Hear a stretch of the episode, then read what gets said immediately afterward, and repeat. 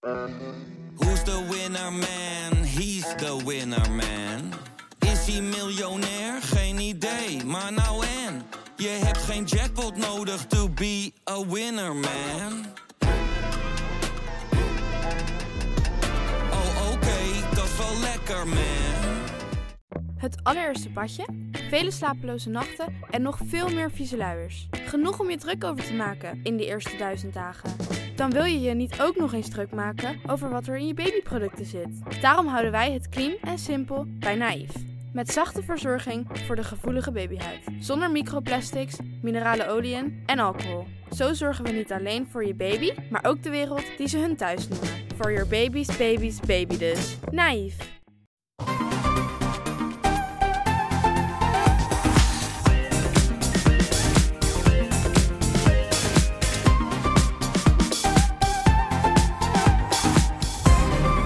Welkom bij de Bright Podcast van woensdag 25 januari over de trending topics in tech. Mijn naam is Tony en hier aangeschoven zijn Erwin, Hey. Floris Yo. en we hebben ook nog een speciale gast deze week. Dat gaan we vaker doen dit jaar, vinden we leuk.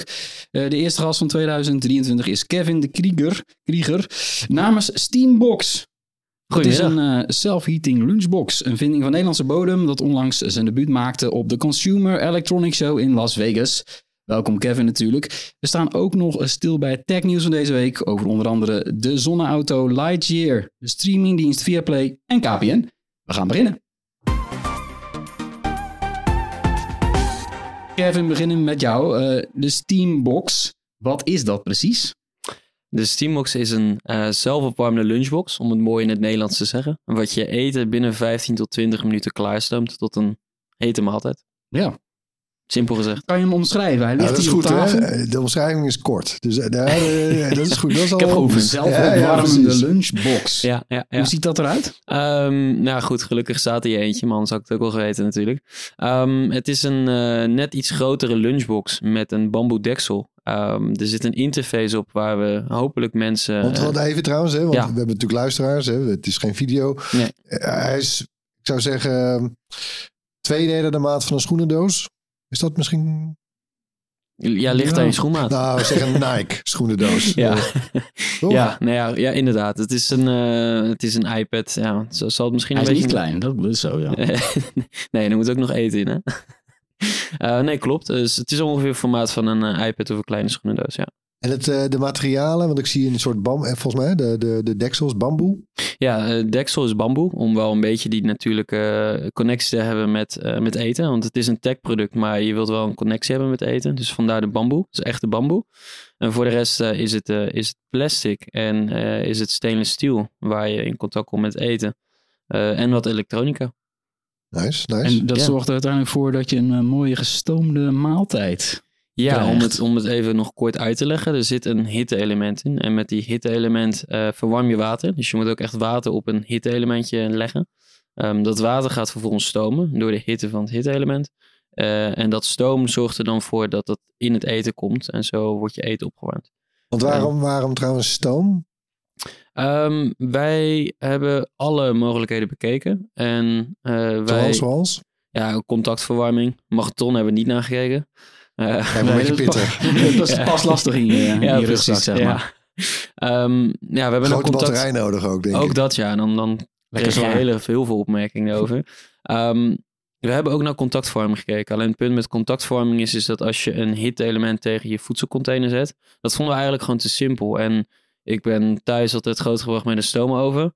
Eh, dus wel wat luxe daarin. En je kan er alles ingooien en het wordt gewoon ontzettend lekker. Alsof je het voor de eerste keer weer kookt. Dus Want er zijn mensen hè, die, die zweren bij eh, maaltijden met stoom. ja, Op verwar- verwarmen überhaupt, of terug opwarmen. Ja, Aziatische keukens eh, die zijn niet anders gewend. Ehm, dus we wilden daarin kijken en we wisten dat het wel moeilijker zou worden. Want anders had je gewoon een hit-elementje tegen een voedselcontainer kunnen aanplakken.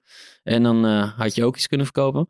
Ehm, maar hoe- hoeveel niet in. water moet er dan in trouwens? Ongeveer 30 milliliter. Oh, dat valt wel Ehm, mee. Ja, er zit ook een watercontainertje in. Eh, en om die reden ook, zodat we meteen mensen kunnen laten weten van oké, dit is wat je nodig hebt. Eh, niet meer, niet minder. Als het minder is, dan kan het ook eh, sneller opdrogen. Dan heb je te weinig. Of het kan te veel zijn en daardoor kan je maaltijd weer, kan het weer langer duren voordat je maaltijd klaar is. Ehm, Luister nou dus. Ja. ja, dus, dus er zit heel veel werk in, heel veel in details. Ehm, maar terugkomend op hoe het werkt, het is, je hebt dus een hitte-element onderin de steambox zitten. Eh, daar moet je wat water op leggen. En dan leg je de voedselcontainer erin met het eten erin. Verwijder je de deksel die we op de voedselcontainer hebben zitten. Want die hebben we eigenlijk alleen ontworpen omdat je, onderweg bent, hè? Ja. ja. precies. Je wilt niet je saus en je, je soep eh, eruit hebben. Ehm, en dan, eh, dan doe je hem dicht met, met de deksel. En dan kan je hem of besturen via de app die we hebben ontwikkeld.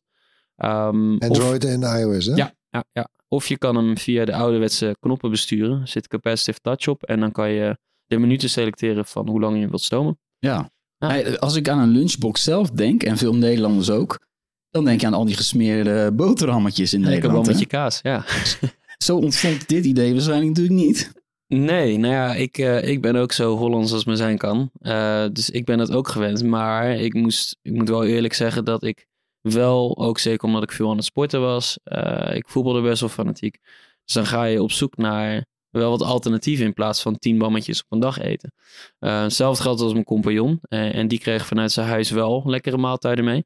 Eh, Maar Nou, niks mis met een bam. Ja. ja. Niks mis met een bammetje kaas, hoor. Nee, nee, maar- nee, sorry. Ja. sorry Nee, maar als die je luistert. inderdaad mensen spreekt die voor het eerst in Nederland komen wonen, die zeggen, hoezo doen jullie dat elke Dus- dag? Wat doen We zijn in de Ja. minderheid, inderdaad. Ja, wat doen jullie nou? gezien. We Ja. komen naar buiten, we gaan even een blokje om en, eh, en Ja. werken dat bammetje weg. En dan ga je weer aan de slag. Ja, en wat je zegt inderdaad, in het buitenland eh, lunchen ze vaker warm. Ja. En als je gaat sporten, dan leer je meteen al van nou, een van de beste dingen die je kan doen als je sport. Ja, sport is maar de helft van het verhaal. Eten is die andere helft. Ja, misschien zelfs wel meer. Ja, Ja, ga je lopen meal preppen. Ja. En dan krijg je inderdaad eh, tien van die bakjes rijst met kip. Ja. En die moet je magnetronnen. Broccoli, eh Floris. Bro broccoli stomen Broccoli, is ja. gezonder dan in een Ja. magnetron. ook dat ja. Ook Dus- dat. Nee, of maar, en, dan Ja. kom je Ja. bij jou uit. Want dan Ja, heb ik mijn bakjes geprepareerd. Ja, en dat is ook het idee geweest. Ehm, we hebben allebei gestudeerd. Nou ja, dan, eh, mijn compagnon was echt toen nog heel erg fanatiek aan het sporten. Toen inmiddels zat ik niet, was ik niet meer aan het studeren. Ehm, maar dan moet je in de, in de wachtrij staan voor de magnetron op de campus Ja. in Rotterdam. Ja, dat, daar heb je ook geen zin in. Dus dan, eh, Nee, nee. En Ja. een hoop magnetron op eh, kantoren. Hier, bijvoorbeeld, eh Ja. daar raad ik ook mensen af, denk ik. Qua Ah, man, als je dat deurtje open doet. ah. de pizza Ja. van vorige maand eh, die zit ook nog in. Hey, de, Ja. de Steambox, jullie zijn vier, vijf. eh, hè, de ontwikkeling heeft best lang geduurd, hè? Ja, dat, dat heb je goed gezegd. Ehm, we zijn eind 2019 zijn we begonnen met een crowdfunding campagne. En natuurlijk zit het idee wat eerder, omdat je dan je hebt een idee in je hoofd en we hebben zoiets van oké, we moeten een oplossing hiervoor gaan bedenken. Ehm, dat gaat, daar gaat natuurlijk wat tijd eh, overheen. Nou, Je bent ook niet fulltime bezig. Maar vanaf eind 2019 zijn we echt begonnen met een crowdfunding campagne. Eh, en daarna is de ontwikkeling begonnen. Dus eigenlijk eh, ja, in, net voordat corona begon, dachten we nou, nu gaan we het product maken. Dat was een Ja. goede timing. Nee, er- was een, een, zo- zo'n probleem eigenlijk, corona. Ik dacht meteen van veel minder vraag naar een lunchbox überhaupt... omdat mensen thuis eh, werken. Of... Ja, het is, dat klopt. Dat was ook aan het begin wel de eerste gedachte. En nu corona, nou, we het hopen, maar ik denk het wel, voorbij is, merk je dat heel veel mensen eh, nu gewend zijn geraakt aan het lekkere eten wat ze thuis hadden. Ehm, maar Ja. ook een stuk Oh, die waren stiekem aan het koken tijdens het Ja, thuiswerken. precies. Ah, Dus ja. het- Zo kun je er ook naar kijken, Ja, ja. Ja, nou, ja, dat punt. krijgen we terug. Of we krijgen mensen terug die, eh, wat je ook ziet bij grote bedrijf, eh, bedrijven, die, die zitten wel met een probleem met een cateraar. Dus die kunnen het niet volledig meer aanbieden. Eh, flexibiliteit, omdat je niet weet wanneer je mensen kan verwachten op kantoor. Dus je ziet daar heel veel speling in en Ja. heel veel gebeuren. Dus die flexibiliteit, die, dat is eigenlijk, en nu zeg ik het heel mooi na corona, maar het heeft ons wel geholpen, omdat je eh, wij willen die flexibiliteit geven aan mensen. En natuurlijk ook een inflatie en, en alles wat er gebeurt rondom voeding, eh, bewustwording van gezondheid en wat je eet. Dus er zijn best wel wat ontwikkelingen in de breedste zin die ons helpen. Omdat we dan nog meer kunnen. Mensen raken sneller gewend aan de gedachte van: hé, hey, ik kan veel meer met eten. En eh, ze willen gewoon een stuk flexibeler zijn rondom het eten. Ik kan het, ik kan het hè, over die kantinestraat ik kan dat onderschrijven. Hè, hier is ook de, de kantine BTL is wel weer een soort in full swing. Maar nou, volgens mij eh, is de, de helft aan keuzes van daarvoor. Ja, maar dat duurde ook even. In eerste instantie kon je helemaal. Dan hadden ze gewoon inderdaad van die voorgemaakte broodjes. Dan mocht je allemaal niet zelf rond scharrelen. Dat Oh, snapte ja. ik ook wel. Ja. Ja. Nu, nu Ja. kan je wel meer, maar inderdaad, het- je, hebt, je hebt wat ingeleverd. En ondertussen eh, heb je al die andere dingen. Namelijk, het is allemaal duurder geworden. Alles is duurder. Dus waar je vroeger misschien is, eh, weet je wel, een paar jaar geleden... dat je gewoon een paar keer in de week warm luncht op werk. Denk je nu, nu... moet je eh, van- van de lende drie keer per week een broodje kroket halen eigenlijk. Want dat is, Ja. Nee. Ja, wel lekker. Hey, eh, een andere vraag trouwens. Eh, hè, jaren aan gewerkt dus. Eh, het is nu gelanceerd. Maar wat ik me dan even afvraag. eh, waar zijn jullie achteraf gezien meer tijd aan kwijt geweest eh, dan jullie vooraf hadden verwacht? In dat hele proces hè, van conceptie tot eh, productie. Ik denk een heel makkelijk antwoord. Ehm, maar je begint altijd met bepaalde intenties en bepaalde gedachten. mijn compagnon en ik zijn niet technisch. Dus als wij vragen veel, hoe lang duurt het om dit product te maken? Dan krijg je een antwoord terug van je technische compagnons. Ehm, en dan zeggen ze, ja, dat kunnen we wel binnen een jaartje. Of anderhalf jaar kan dat wel lukken. Ehm, waar het voor ons waar het heel lastig is. Het werd vier jaar. Nou ja, goed. Ja. Ja, nee. Ehm, we begonnen in 2020, aan het, in, ja, laten we zeggen in, in maart, april. Ehm, we wisten dat we wat. Je hebt maar één keer de kans om een goed product te maken. Eh, anders ben je, ja, dan is het gewoon klaar. Weer gezien. Dus ja. dan ben je gezien. Dus wij begonnen aan het proces van het ontwikkelen en het design ervan. Wij dachten, ah, we pakken wel wat maanden extra, omdat het toch corona is. We, we hebben de tijd. mhm. Ehm, we, we willen het goed doen, dus waarom pakken we niet twee of drie maanden extra? Ja, dan zit je in de zomer, een derde kwartaal van 2020. Dan denk je, oké, nu hebben we de tekeningen. Dan kunnen we naar de fabriek gaan die we al hadden. En dan zegt de fabriek, ja, ja, ja, ja. Nou goed, dat, dat is een Chinese partij, dus die, die durven bijna geen nee te zeggen. En dan blijf je een beetje, Ja. een beetje pushen. En dan kom je erachter dat, dat ze helemaal niks meer kunnen. En dat het bedrijf gewoon echt heel veel grote problemen heeft. En dat je je fabriek kwijt bent. Ja, en dan, dan ga je wel echt zeg maar een, een andere fase in. Want dan moet je weer de jungle in van de fabrieken. ja, zo noem ik het precies. een beetje. En dan ben je ook weer vijf, zes maanden verder voordat je contract hebt getekend. En je Ja. kon ook niet heel makkelijk op dat moment natuurlijk naar China toe. Ook dat überhaupt. niet, nee. Dus, dus überhaupt, zeg maar, we kwamen in een fase terecht waarvan je... Oké, we hadden geld om... Nou, omzet, dat liep een beetje achter, omdat je... Ja, je zit met je cashflow. Ehm, je wilt gaan produceren. En je hebt de tekening en dan kom je weer bij... Ja, dan kom je weer eigenlijk in, in the middle of nowhere. Nou, toen vonden we een partij, een Nederlandse partij. Eh, maar die zei ook van, ja, leuk die tekeningen. Maar die tekening, eh, dat kunnen wij niet maken. Dat is heel leuk gedesigned, maar dat, dat kunnen wij niet. Nou, dan ga je weer een paar maanden. En dan, eh, dan uiteindelijk kom je, moet ik het goed zeggen, begin 2021 getekend. Nou, dan kom je richting Q3 van 2021. Dan ga je echt, zeg maar, beginnen eraan. En dan dachten we, oké, nou, dus we waren vorig jaar, of 2021, waren we ook naar CS gegaan. Eh, eerst het product laten zien. Toen dachten we, nou, nu gaat het gebeuren. En ehm, ja, toen was er een nieuwe lockdown. Alleen niet hier in Shanghai. En daar zit onze fabriek. Mm. Uh, dus dan ga je weer. En dan hebben we wel contact. Gelukkig hadden we Nederlandse mensen ook in China zitten. Um, dus dat heeft ons wel echt geholpen. Terugkomend op je vraag. Uh, maar daar zat vooral echt de vertraging in. Want ja, we hadden op een gegeven moment ook contact met onze con uh, contactpersoon in China. Die zat gewoon 71 dagen vast in zijn huis. En dan hoorde je op de achtergrond hoorde je weer de sirene. Oh. Uh, van joh, je moet nu weer een test doen. In de avond of in de ochtend. Of, het was ja, bizar. want zelfs nog los van corona hoor je vaker van mensen die beginnen met, met manufacturing en zo. Dat, dat, ja, het klinkt heel simpel. Nou, dat laat je in China maken. Ja. Maar dat is, het blijft natuurlijk gewoon mensenwerk. En het blijft ook heel lokaal. Dus het is, nou ja, je, je, kennelijk komt iedereen er dan op dezelfde manier een beetje achter. Uh, ja, je gaat bellen. Je, je merkt dat die mensen cultureel gezien niet graag nee zeggen. Ja. Uh, je merkt dat je er toch iemand uh, te plaatsen moet hebben. Ja. Maar en, en als je daar nu helemaal achter bent, heb je het idee van nou, ik, ik had dingen anders gedaan. Of heb je het idee van als ik nu eens iets ga maken, dan is het veel sneller Tuurlijk. Gefixt. Tuurlijk. We, we hebben het voor de eerste keer gedaan. We hebben voor het eerst als onervaren ja, jochie zou ik bijna zeggen, maar uh, als onervaren mensen hebben we um, een product gemaakt, een consumer electronic product. Dus de volgende keer dat je het doet, weet je wel meteen, oké, okay, als ze daar zeggen dat het één maand duurt, nou dan weet je dat het misschien langer duurt, ja, maar dan precies. weet je wat je af moet tikken. En dat is wel een verschil. En um, ja, dat, dat heeft gewoon langer geduurd en intentioneel. Er is zo'n uh, gezegd, hè, in, ook in Silicon Valley, uh, hardware is hard. Ja, ja, dat is het ook. En wat ik echt heb geleerd, en dat vind ik wel heel grappig, maar ook wel leerzaam, is je ziet twee dingen. In ieder geval, succesvolle producten zie je wel technisch gezien, maar dan weet je dat het technisch gezien goed zit en qua marketing en design. Wat ik nu om me heen zie gebeuren en ook al heb gezien is, en dat probeer ik ook altijd een beetje te testen, dus benieuwd ook wat jullie ervan vinden. Of er zit een technische partij achter het product en het product ziet er niet zo heel goed uit. Of er zit een marketing en, en design en salesmensen erachter en het product gaat, komt nooit op de markt. Ehm, dus dat, Mhm. dat is wat ik wel heb gezien en geleerd en gehoord. Eh, en dat blijkt nu ook. En nu weet ik ook. En wat ik ook heb geleerd is dat het, in ieder geval van onze fabrikant, van als je een idee hebt van hoe lang iets duurt met een, met een product, dan kan je dat ongeveer keer, twee of keer drie doen. Eh, of zelfs nog eh, keer vier. Kijk, kijk je dan trouwens nu met al deze ervaring ook anders naar eh, zeg maar bestaande hele goede consumentenproducten, Zeker. consumentenelektronica? Ja, en laat staan auto's ook bijvoorbeeld. Dat is echt eh, bizar. Wij zitten we met straks een nog eh, over hebben in deze podcast, ja. Ja, ja, ik zit hier met een lunchtrommel. Nou, het is een hele. Nou goed, ik zeg, ik, ik sla hem even plat als, als Hollander hier.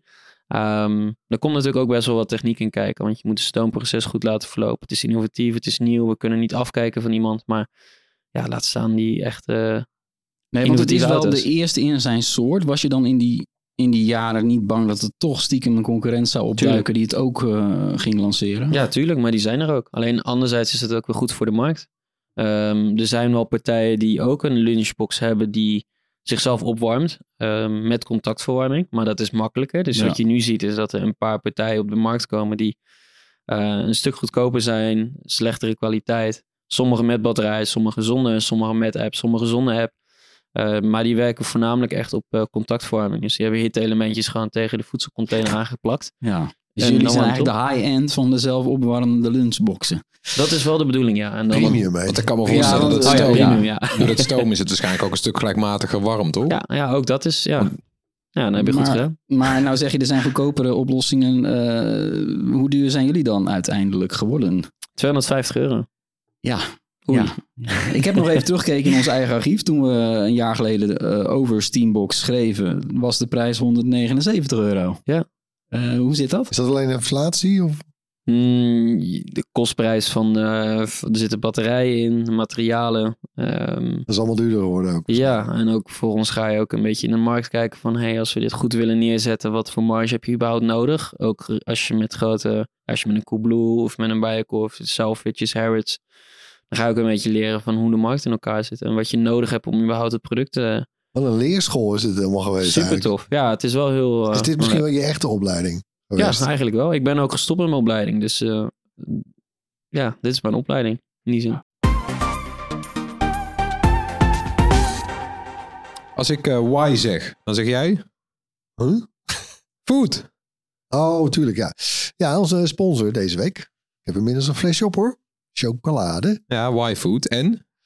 Nou, best lekker. Ja, maar ik, ik hoor toch een maar. Eh, nou ja, het voelt wel een beetje alsof ik een, ja, een heel flesje chocomel op heb. Ah ja. Nou, dan heb ik goed nieuws voor je. Want eh, zo smaakt het misschien wel. Maar in Y-food zit eh, bijna twee keer minder vet dan in chocomel. En drie keer minder suiker, maar dubbel zoveel eiwitten. En al die 26 vitamine en mineralen en veel meer energie.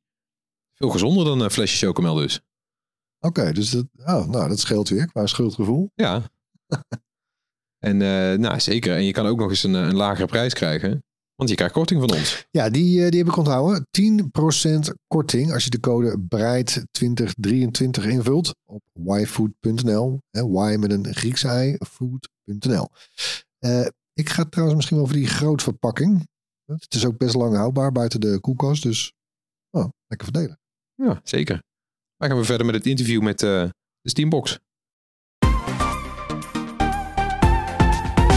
Wel wel een opluchting dan dat jullie toch weer op de CES in Las Vegas stonden. Dat het ding af is en dat die dan uiteindelijk naar al die mensen die op eh, crowdfunding eh, hebben, die hem allemaal eigenlijk al gekregen. En hoe ongeduldig zijn die? Eh, nog niet iedereen. Ehm, maar volgende week of die week daarna gaat echt alles eruit. Dus we doen het in batches. Ehm, en dan heeft iedereen hem gekregen. En de eerste reacties zijn echt super gaaf om te lezen. Eh, en de enige mensen die een beetje kritisch zijn, die beginnen dan over het gewicht. Want hij is 1,9 kilogram. Maar ja, goed, waarmee vergelijk je hem? Dat is ook natuurlijk een beetje, je hebt geen alternatief. Ehm, dus dat Nou is ja, je super fijn. vergelijkt hem zeg maar met ja, Met een lunchbox. Ja, Die, met- eh, ja, met- precies. met een boterham Ja, lunchbox. Een Ja. beetje onze eigen schuld. Ja. Nee, dus de reacties zijn super tof. En nu is het eh, voor ons de taak om hem in de markt te zetten en echt een, eh, een bedrijf te bouwen. En dat is super leuk. maar in de markt zitten. Want hè, met, met 250 euro, eh, net geen 2 kilo. Ja. Eh, eh, dit, ga je, niet- dit stop je niet in een kinderrugzak, bij wijze van spreken. Dus voor, voor wie is de.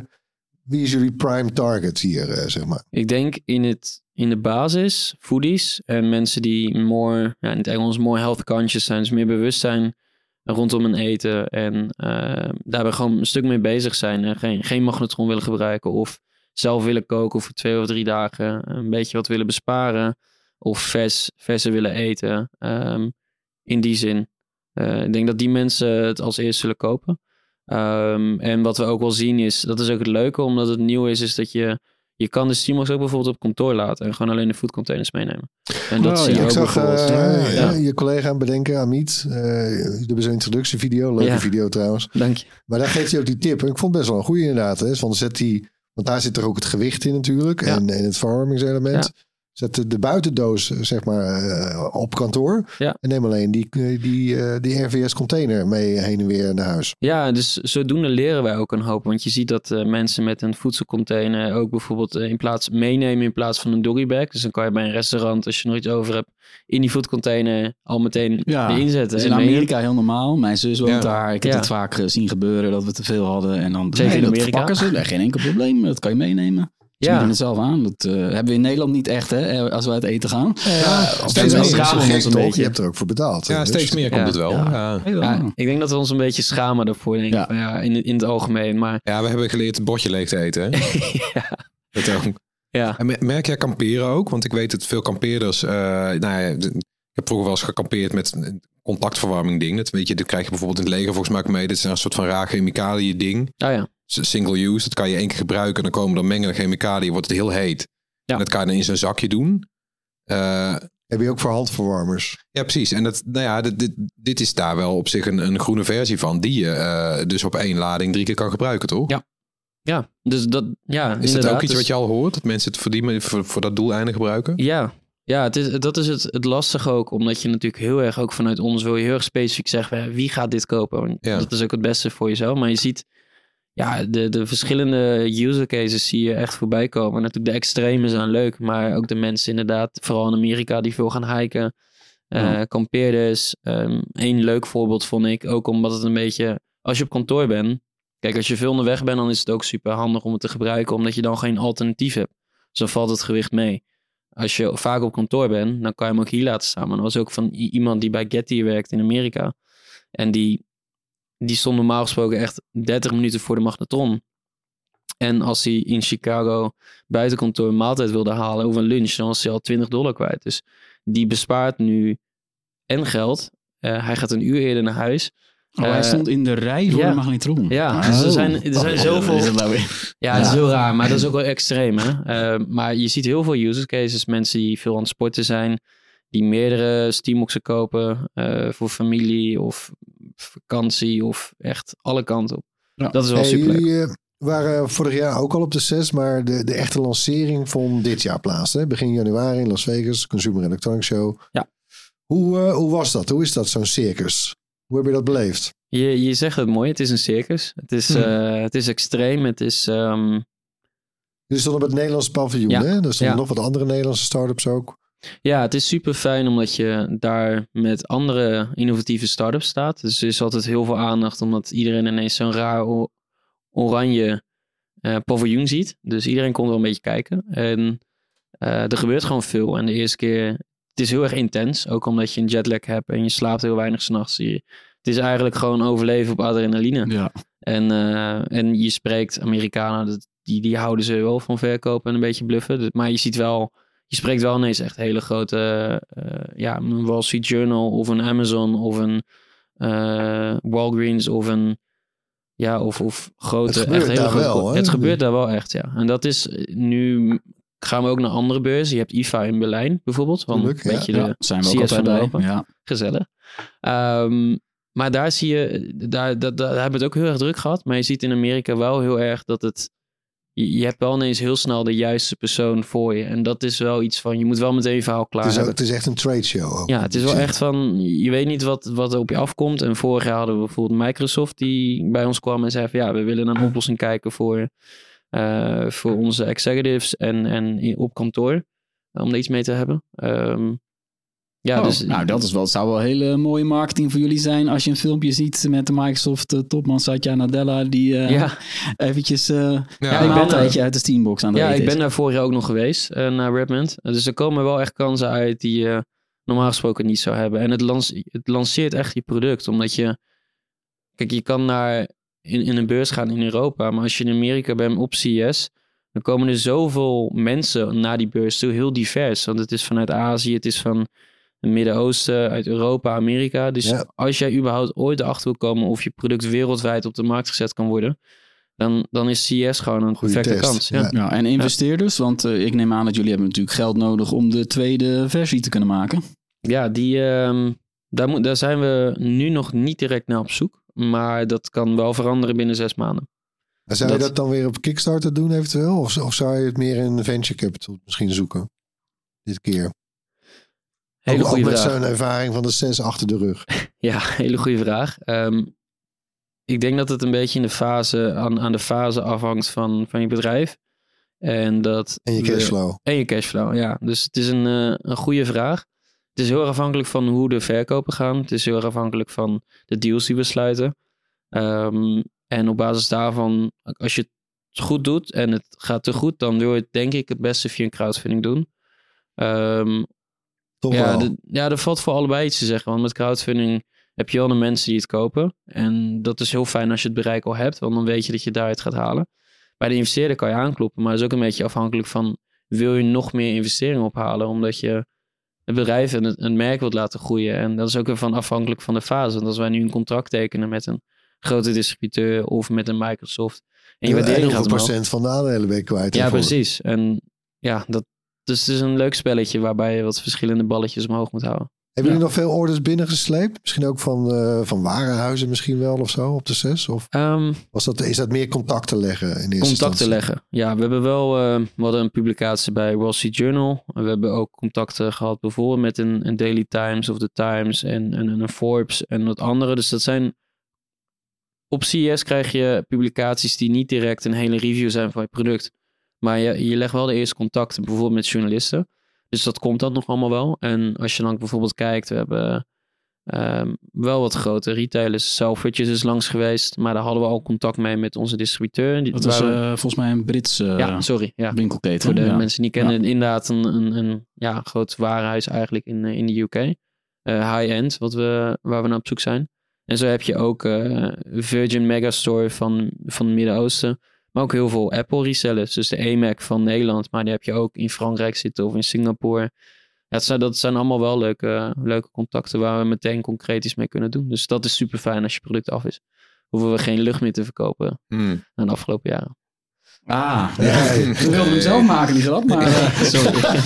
Sorry. heel goed. Gebakken lucht, nee hoor. Nou ja, heel mooi product. Ik ben benieuwd of we collega's hier het echt gaan gebruiken. Ik vind hem zelf wel wat aan de dure kant. Maar dat zul je vaker horen natuurlijk. Ja, ja, we, ja. Dat is lekker, het is Ben lekker jij Nederlands. foodie, eh, Tony, Op eigenlijk? zich wel, ik ben wel de doelgroep. Ja. Oké. Oh. Ja, en dan moeten we maar eh, even gaan praten. Dan Misschien dat moet, jij nog een keer testen deze. Ja, misschien, misschien wel. Dankjewel, eh Kevin de Krieger namens Steambox. Jullie ook bedankt.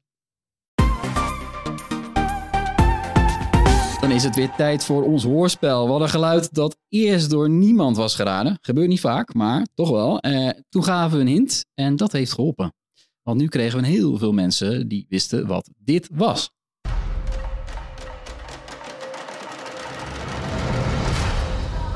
Wat was nou ook weer jouw hint? Ja, dat het in die aflevering zat. Daar zat er heel veel in die Ja, aflevering. hè? veel series eh, in, die, in de vorige podcast. Eh, dit kwam uit de trailer van het derde seizoen van The Mandalorian. Daar Oh. verheugt Erwin zich natuurlijk gigantisch op. Ja. Eh, daar kijken we naar uit. En het, eh, dat wist ook Bobby Lammers. Dus gefeliciteerd Bobby. Dat Bright T-shirt komt jouw kant op. Dat betekent dat we ook weer een nieuw geluid hebben om te raden. Daar komt hij. Oh. Ja, Ja, als jij denkt te weten wat dat is, stuur dan je antwoord naar podcast.bright.nl. Omdat het een nieuw geluid is, laten we hem ook maar één keer horen dit keer. Onder de, de mensen die het juiste antwoord insturen, verloten we dat gewilde Bright T-shirt. Dan zijn we aanbeland bij het korte nieuws, zoals elke week. Het Nederlandse Lightyear, we hebben ze gesproken in deze podcast, die stoppen alweer met de productie van hun eerste zonneauto, de Lightyear Zero. Van die eh, dure auto, 250.000 euro kostte die maar liefst, zijn er maar een stuk of tien gemaakt in de Finse fabriek. Eh, door ermee te stoppen kan Lightyear zich nu helemaal richten op de goedkope zonneauto, de Lightyear 2. Die eh, moet minder dan 40.000 euro gaan kosten. Ja, die nieuwe Lightyear 2 die wordt pas eind 2025 verwacht. Eh, voor die nieuwe Lightyear 2 zijn al meer dan 20.000 pre-orders gedaan door leasebedrijven en 40.000 mensen staan op de wachtlijst. Eh, dat is op zich wel goed nieuws, maar toch kwam dat stoppen met die, eh, met die Lightyear Zero. De eerste zonneauto voor de consumenten, wereldwijde primeur was dat in november. Dat stoppen kwam toch best wel onverwacht. En het roept toch wel de vraag op van gaat het ze nog lukken, die zonneauto's? Ja, nou één ding. Je weet in ieder geval dat als je een Lightyear Zero hebt, dat, dat, dat is echt wel een super collectible. Hè? Ja, tien. zeg dat. Oh, Ja, wij hadden al spijt. We hadden een, eh, een klein autootje te leen om te gebruiken in een video. Hadden we een Oh ja. modelautootje van de Lightyear Zero. We hadden al spijt dat we die teruggestuurd hadden.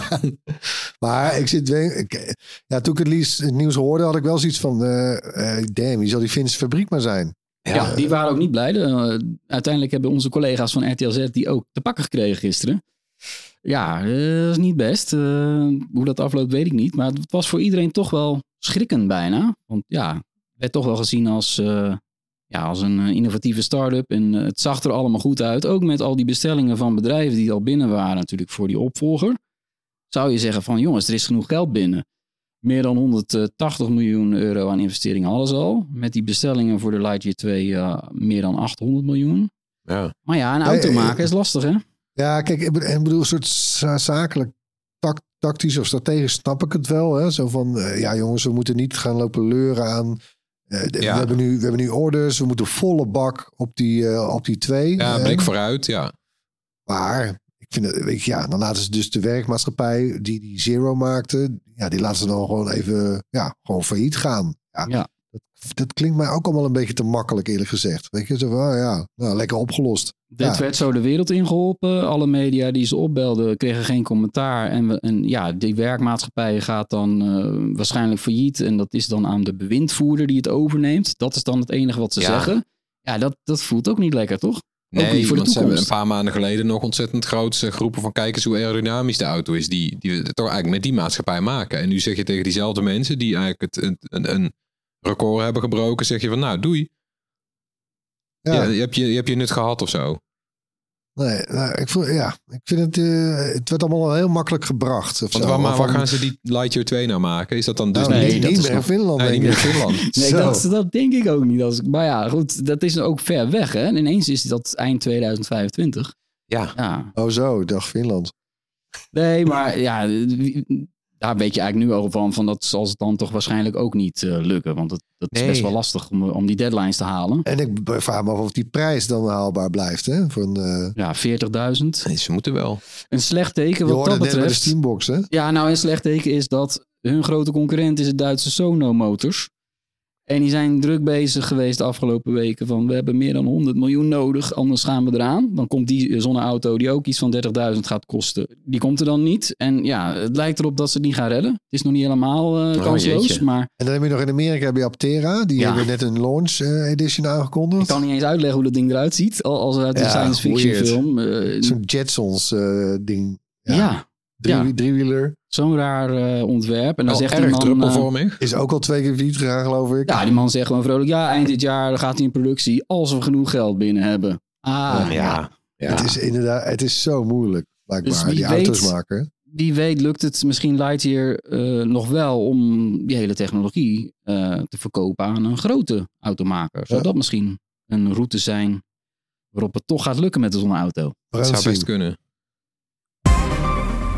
Veel dingen die worden duurder en dat geldt helaas ook voor streamingdiensten. Eh Viaplay die gaat vanaf 1 maart zijn abonnementsprijzen verhogen van 14 euro per maand naar 16 euro per maand. Auw, 16 euro per maand. Eh, dat is net zoveel als eh, het duurste abonnement van Netflix. KPN en Ziggo die hebben die prijsverhoging al bevestigd. Eh, zelf zwijgt het Zweedse bedrijf er nog over. Ja, daar is niet goed gegaan, hè? dus dat was erg leuk. Om, eh, ik heb met ze allemaal gesproken gisteren en ja, dat ging lekker. Uh, maar het zit er gewoon aan te komen, uh, want we weten dat KPN en Ziggo die verkopen zelf ook uh, streamingabonnementen op allerlei diensten. Dat wordt dan verrekend met je maandelijkse internet- en tv-abonnement. Geldt ook voor het Viaplay-abonnement. En dat wordt dus allemaal duurder. en ja, de mensen in Nederland kijken nu eenmaal Viaplay voor het Formule 1. Als dat zo duur wordt, ja, dan moet nog zien of al die, die abonnees blijven. Eind vorig jaar zei Viaplay dat ze 1 miljoen Nederlandse abonnees hadden. Dat ja, is, dat is wel knap. Dat is best wel goed. Ja, wat denken jullie? Is het is toch wel een beetje de grens bereikt qua wat we gaan betalen voor streaming? Ja, het, het, wordt een beetje een optelsom, weet je. Kijk, als, als bij wijze van spreken elke streamer er een paar euro bij doet, ja, ja. Dan, dan gaan er ook afvallen. Ja. ja. Netflix heeft toen ook de prijzen ver, verhoogd, maar dat is inmiddels alweer anderhalf jaar geleden. Ja. Dat voelt als net, hè? dat zijn best wel, het komt ja, wel wat hard aan, hè, ja. nee.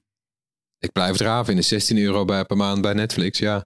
Is dat ze nu bij Netflix ook weer, ik dacht in eerste instantie met die spelletjes is dom. Maar het is nu toch dat als er zijn er weer een aantal spelletjes die ik speel op mobiel. Uh, met die dus alleen speelbaar zijn met een Netflix abonnement. Waardoor ik toch denk, nou ja, vooruit dan. Ja, maar dat is toch allemaal marginaal, man. Het, is, het blijft marginaal, maar het is voor Netflix ook maar gewoon.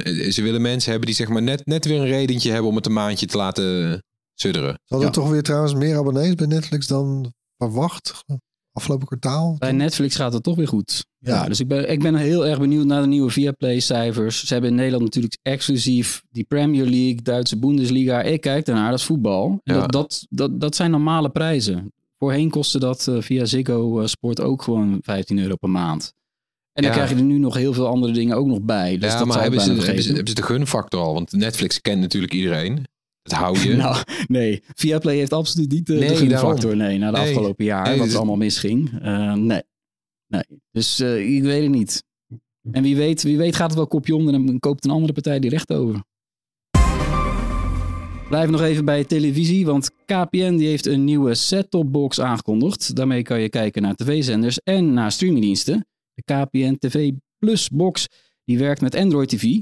Uh, zodat je bijvoorbeeld allerlei spraakcommando's kan gebruiken. Google Assistant die kan je vragen beantwoorden. Je krijgt een ingebouwde Chromecast-functie. Je kan zoeken in uh, tegelijkertijd de tv-gids en alle streaming-content van verschillende diensten. Beloven ze. Dat, dat, beloven ze. Dat, in de praktijk zijn we heel benieuwd hoe dat dan werkt. Want ja, ja. daar ontbreken dan vaak wel weer de ene dienst zit er nog niet in. Dat gaan we allemaal testen natuurlijk. Uh, er zitten ook nieuwe abonnementen aangekoppeld. Dus het is niet alleen een nieuw kastje. Maar ook twee uh, nieuwe abonnementen. Die zijn dan uh, los van internet. Dus je betaalt dan voor, te, voor tv in, in één geval. In het andere geval is het alleen streamen. Dus je betaalt 3,50 per maand. Eigenlijk alleen de huurkosten voor dat nieuwe boxje. Daar zit dan, als je wil, geen tv-pakket bij. Ja. Snap je hem, Floris? Ja. Ja, dat is voor ja, mensen die, hem, ja. maar... die, die liever niet in één keer zo'n zo'n ding kopen. Maar ik vind wel, ik vind op zich goed nieuws dat ze nu gewoon nou, het is goedkoper dan de Apple TV. Ja, en het is, nou, en het is, het is, het is gewoon Android. Dus het, in, in heel veel uh, andere landen om ons heen kan je wel een Apple TV krijgen bij een provider. Dan kan je gewoon kiezen. Maar ik vind het fijn dat ze gewoon kiezen voor een gevestigd platform. Want nu, ja, tot nu toe had je altijd van die, van die kastjes erbij. Weet je wel, zo'n KPN-box, ook zo'n Xperia-box.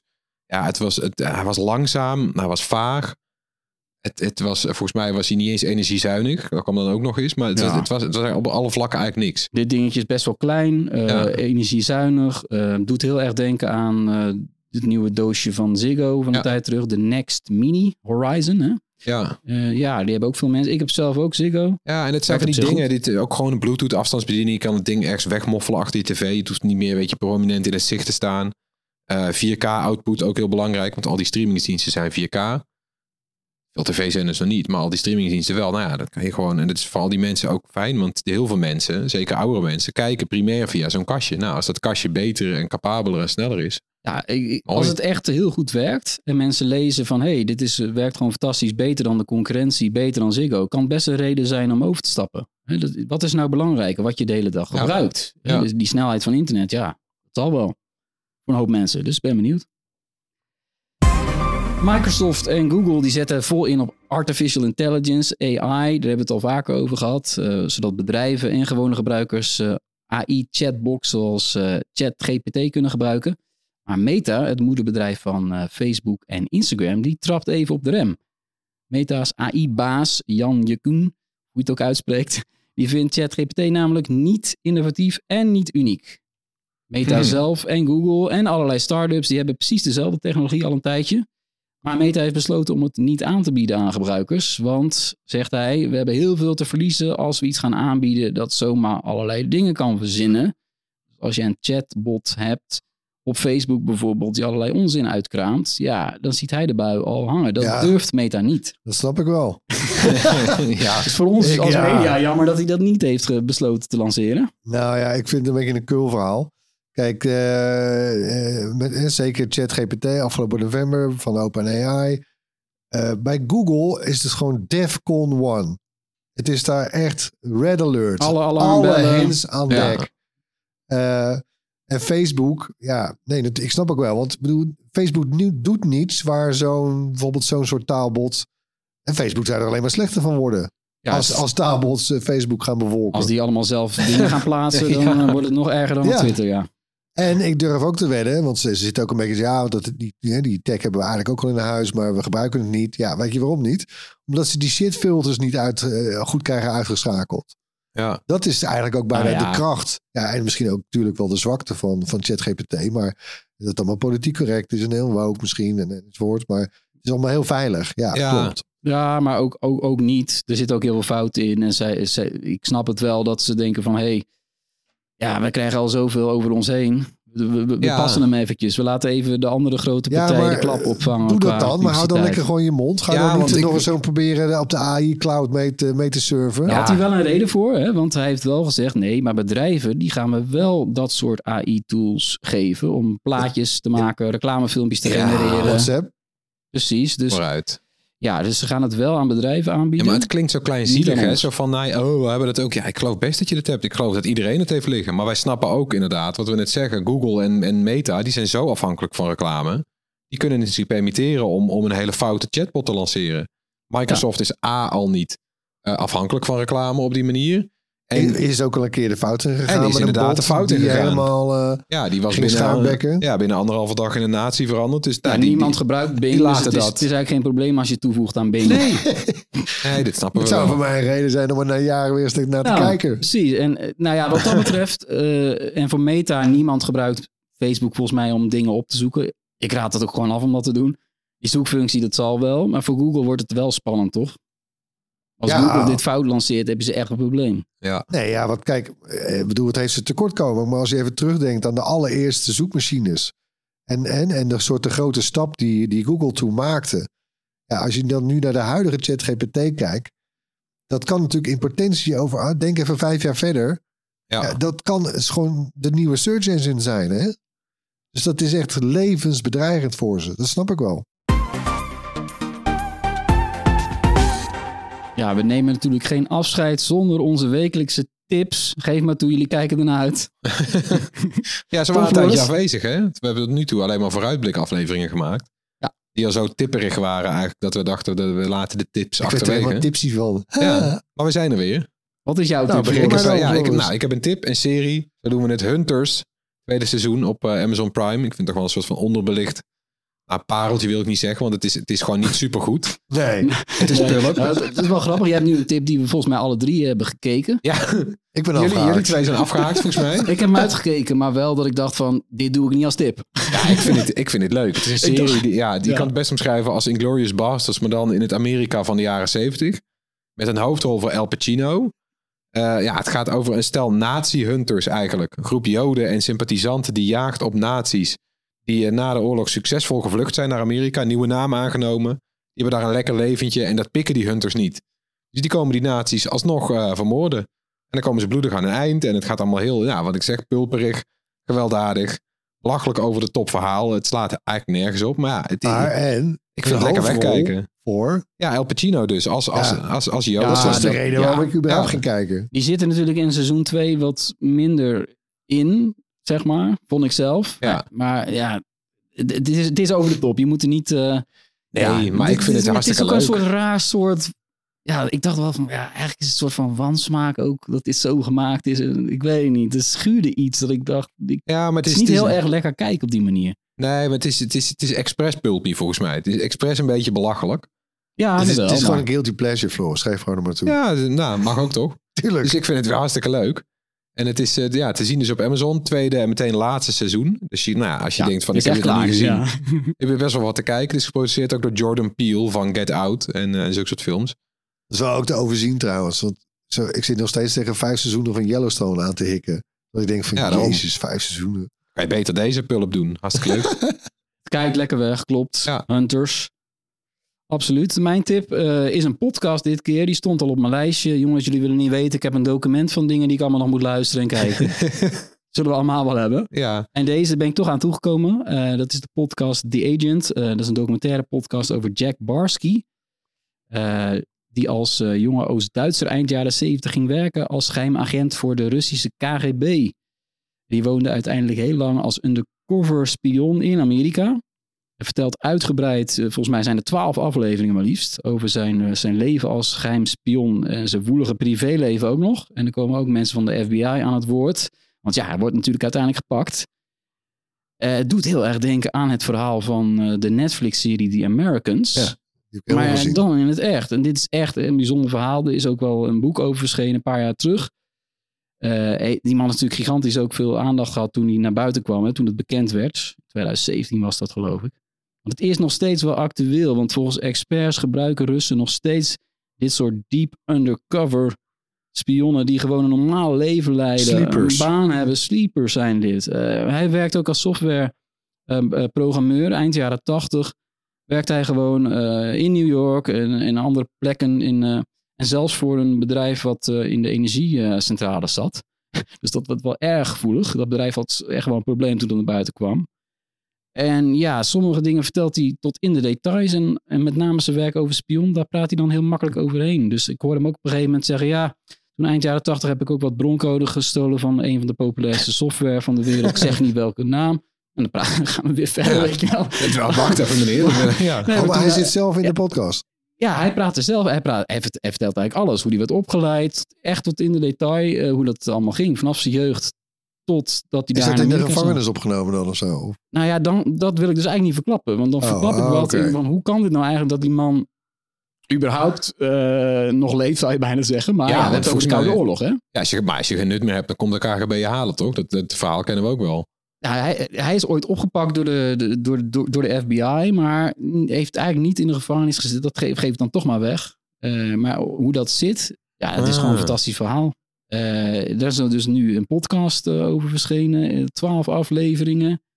Dat is misschien heftig voor een hoop mensen, maar ja, je hoort nu gewoon echt een spion aan het woord. Ja, als het goed is, is het goed. Oh, The, the Agent. Erwin. Ja, ik, eh, ik wilde nou even stilstaan bij Harrison Ford. Eh, onze, hè, de, de geliefde acteur. we kennen hem natuurlijk ook al eh, uit Star Wars eh, bijvoorbeeld voor velen. Ja. Eh, altijd ook wel een beetje een typisch acteur. Maar het is de zoveelste in het rijtje van grote namen, Hollywood namen, die ook eh, de stap naar het kleine scherm nu eh, eindelijk hebben gemaakt. El Pacino kwam net ook al even voorbij. Ja. Eh, en hij is ja, te zien trouwens opvallend genoeg al gelijk in twee series. Eh, bij Sky Showtime in eh, 1923, 1923. Dat is een prequel-serie op Yellowstone. Zoals eh, daar vorig jaar was daar 1883. mooi, hè? ja, ja. En 1899 was die, eh, die van Dark op Netflix. Goh, Ja, het is ideaal voor een podcast, al die eh, jaartallen series. Van Londen. Anyway, 1923, daar, sp- daar speelt hij dan de volgende generatie van de Dutton-familie. Ehm, maar aanstaande vrijdag gaat ook op Apple TV Plus een nieuwe serie van start. Shrinking heet dat. Met een hoofdrol voor Jason eh Segel en dus Harrison Ford. Ehm, de echte hoofdrol is eigenlijk voor die Jason Segel eh, als personage. Die, die, die is therapeut, maar Ja. zijn vrouw Hij heeft zelf ook verloren. therapie nodig eigenlijk. Hè? Ja, En, en op een gegeven moment besluit hij om, om zijn patiënten gewoon de, de honest, brutal truth te gaan zeggen. Maar dat blijkt verrassend goed te werken. Ja. Anyway, en dan is het is me nog alleen nog niet helemaal duidelijk of dan het personage van Harrison Ford zijn vader is of gewoon zijn eigen therapeut. Maar Ja, dat is me ook nog niet duidelijk. Maar het het is een beetje geval... vaderlijk type, in ieder geval voor hem. Het Wat, past wat is hem wel genre? Is het, het is geen comedy. Het is ook van de makers van, eh, van Ted Lasso. Ja, trouwens. dus het is wel, ja, het is Het is wel, een semi-comedy. Het is, het is wat wat je nu steeds vaker ziet inderdaad. Dat, dat er gewoon een lach en een traan. Nou, ik denk dat het hier ook heel goed kan. Dramedy. Ja, ja, en dat past, eh, het past Harrison Ford ook gewoon. Ik vind het ook wel leuk dat hij ondanks de leeftijd gewoon denkt, nou, ik ga dit gewoon proberen. Nou ja, kijk, in 1923, hè, dan, eh, dan speelt hij een cowboy. eh, niet zoals in 1883 met Indianen en zo. Hoewel trouwens, ja, nog steeds wel. Maar die zitten inmiddels in de reservaten enzovoort. Ja. Maar ja, en zo'n rol, weet je. Ja, gewoon zo'n hoed op. Ja. Helemaal bepaard met je grumpy face. Dat gaat hem natuurlijk heel makkelijk af. Ja, maar dit is wat Maar anders. dit is, hè, ik moet meteen denken aan Robert De Niro, die op een gegeven moment van die, eh, van die comedies ook begon te maken. Ja. Ik wil, ben toch benieuwd hoe hem dit afgaat eigenlijk. De man is 80 ook, hè, inmiddels. Echt wel knap. Ja. Ik heb, terwijl je aan het praten was, had ik de Wikipedia geopend van hoe oud is die man joh? Hij, hij wordt inderdaad 81 in eh, juli. Ja. Ik vind het knap dat hij dan alle streamingdiensten in, nog in zijn macht heeft tot die leeftijd. Oh ja, ja. Ik vind het eh, eigenlijk geweldig. Heel veel weer om te luisteren en te kijken. I've got a strange feeling about this. Ja, bedankt weer eh, allemaal voor het luisteren. Laat gerust iets van je horen. Mail ons met vragen, tips. Mag van alles zijn. Feedback op eh, podcast.bright.nl of drop ons een DM op een van onze socials. Tot volgende week. Hoi. Doei.